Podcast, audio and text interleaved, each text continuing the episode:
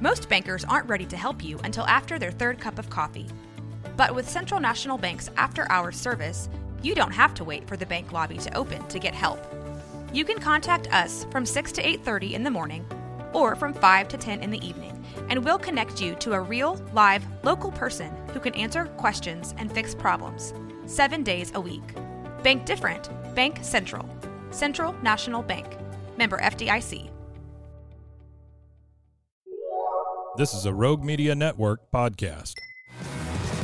This is 365 Sports, powered by Sicem365.com.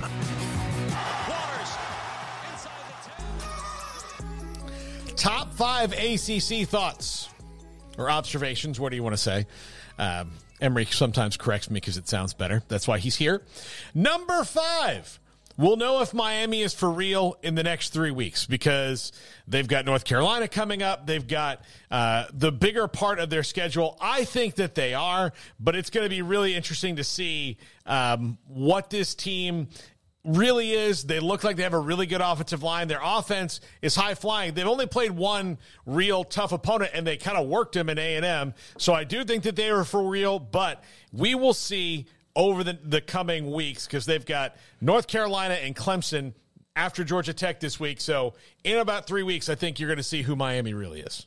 Yeah, Georgia Tech, man, that's been a struggle. Uh, Haynes King's been very hit or miss just in general. That's been uh, a tough watch at times. But uh, yeah, I mean, UNC here in uh, a couple of weekends ought to be a, a, great little showdown. Clemson, as you mentioned, unranked Clemson, yeah, um, which is pretty strange. But yeah, Miami's got an opportunity to to shoot right on up there into the top ten, uh, and then the next month, and then you know Virginia ought to be a game that they take care of pretty easily. So easy to see them. I mean, baseline going two and two here. Um, but can they get one of those two ranked games in this next month?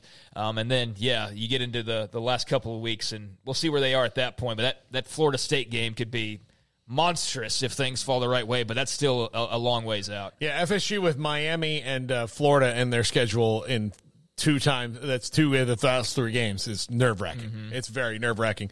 Uh, although LSU and Clemson in the first month, same thing, I guess. Uh, so uh, number four. Speaking of Clemson and unranked, they can play spoiler. Look, they're not to get back into the league race, they're going to have to have everybody else lose two or three times. And those teams that lose three times have to be the ones that beat them. So it's going to be tough for them. But if you look at their schedule, they've got Miami, who's very much in the race. They've got North Carolina is very much in the race. And then outside of that, they have Notre Dame, who already has a loss that they could beat and take them out of the national championship picture. So Clemson, I think, for them future wise to grow, that's the role they probably need to embrace right now. Look, they did not play well against Duke. There's no doubt about that. They do not have playmakers, but this is still an extremely good uh, good team that has good coaches. Uh, Garrett Riley's figured out how to run that offense in spite of not having those playmakers, and their defense is legit. They've got two guys who will be starting NFL linebackers next year that will just cut your head off, not to mention a good secondary and a good front. So, yeah, they're not Clemson of old, but they can still rock your world uh, if you're not careful.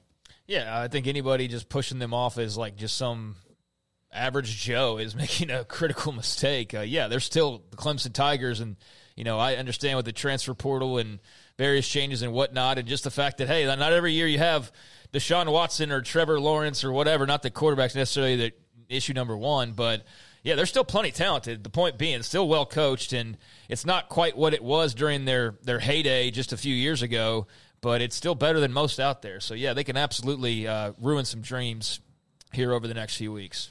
Number three, Louisville's a contender right now.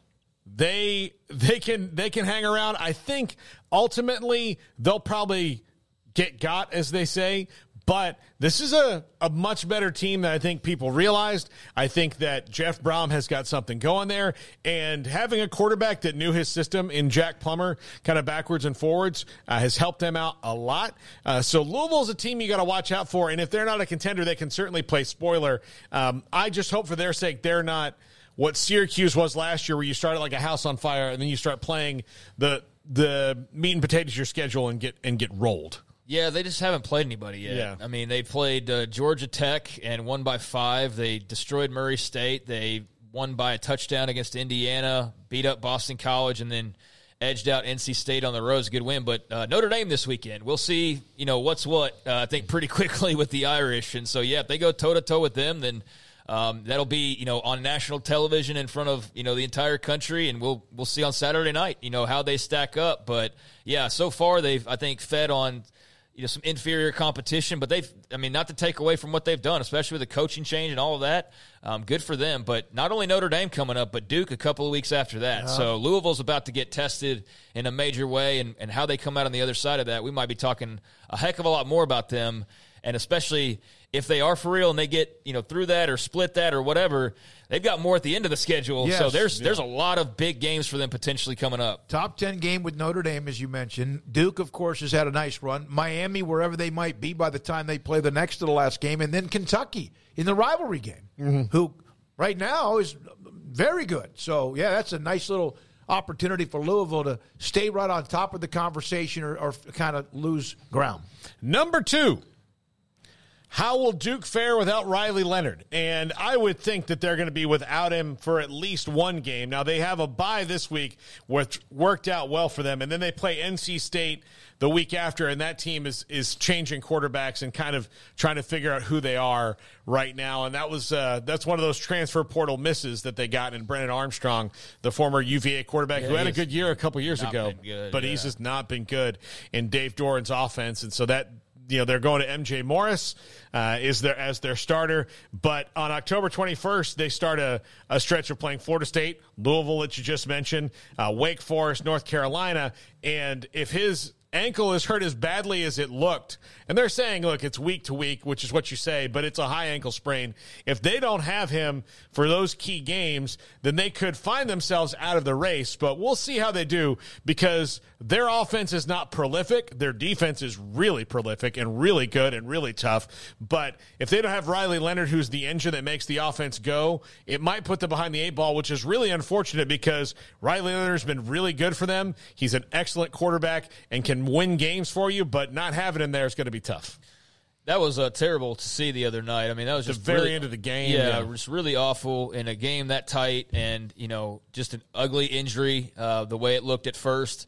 Um, I'm just glad it's not worse. I mean, yep. because certainly that could have been, you know, the worst type of injury that you could have gotten. So the fact that there's even like this air of, you know, could he, um, you know, come back? I think is awesome news and the best you could have hoped for given the feeling on Saturday night. So, yeah, I mean, that's a big blow for them, but they still will have a great defense. You know, they're still going to be super well coached. And I think that, uh, that, you know they'll be fine in the long run, but it certainly takes a lot of the the air out of the sails well, that you won't have your guy quarterback. Yeah, and look, he's not only obviously he's the leading passer, he's the quarterback, he's also their leading rusher. So yeah. like he is their offense right now. So they're going to have to find something else uh, while he's on the mend. But the fact that that's not a season-ending injury, which it certainly looked like it could have been yeah, when it happened, sure. is is really good news for Duke. But high ankle sprains are they're tricky little injuries. That, now that, that sometimes, it, yeah, you think about that. That's because you just never know when you're going to get over it. And I'm going to go back to this. Sam Hartman waited for him uh, outside the tunnel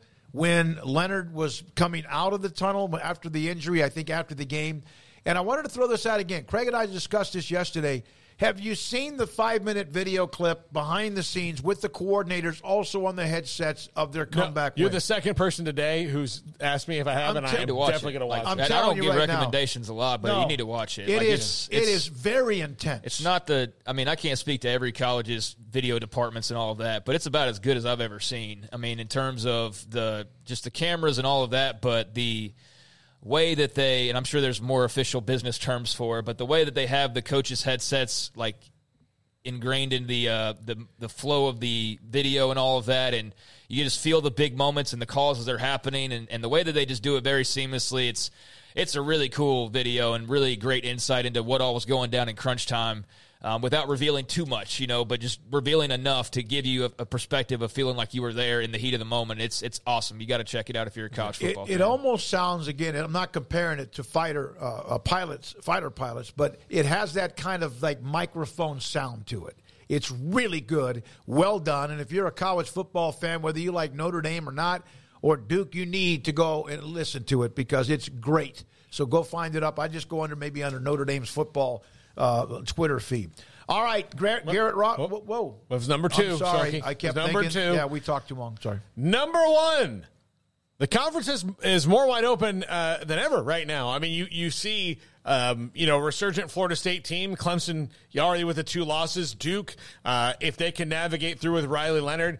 North Carolina, Miami, uh, you know, Louisville is obviously still a contender for it right now. So there are there are opportunities in this conference to to flip the script on what it's been for for quite a while. We'll see what happens, but the ACC look, I know it's not as interesting or sexy as the Pac-12, and it's it's not, but with the SEC being down this year and and maybe not as prolific, I think that you've got. Uh, stories around the country, and the ACC is one of them that to, to follow for a little while here that'll keep you interested in, in in the nationwide race and not just the you know what's been for like well who's the SEC going to get in this thing. There's a lot of interesting things going on. The ACC is one of them right now because North Carolina is a really good team that hasn't lost yet. Miami's a really good team that hasn't lost yet, and so on and so forth.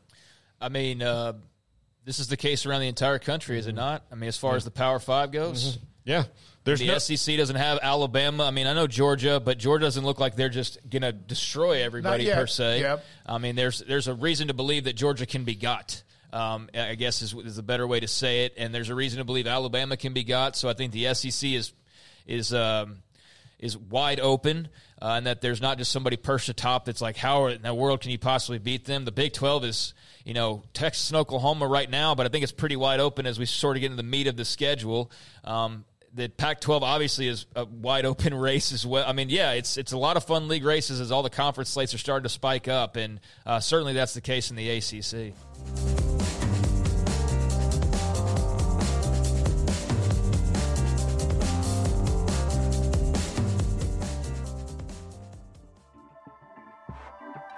This has been a Rogue Media Network production.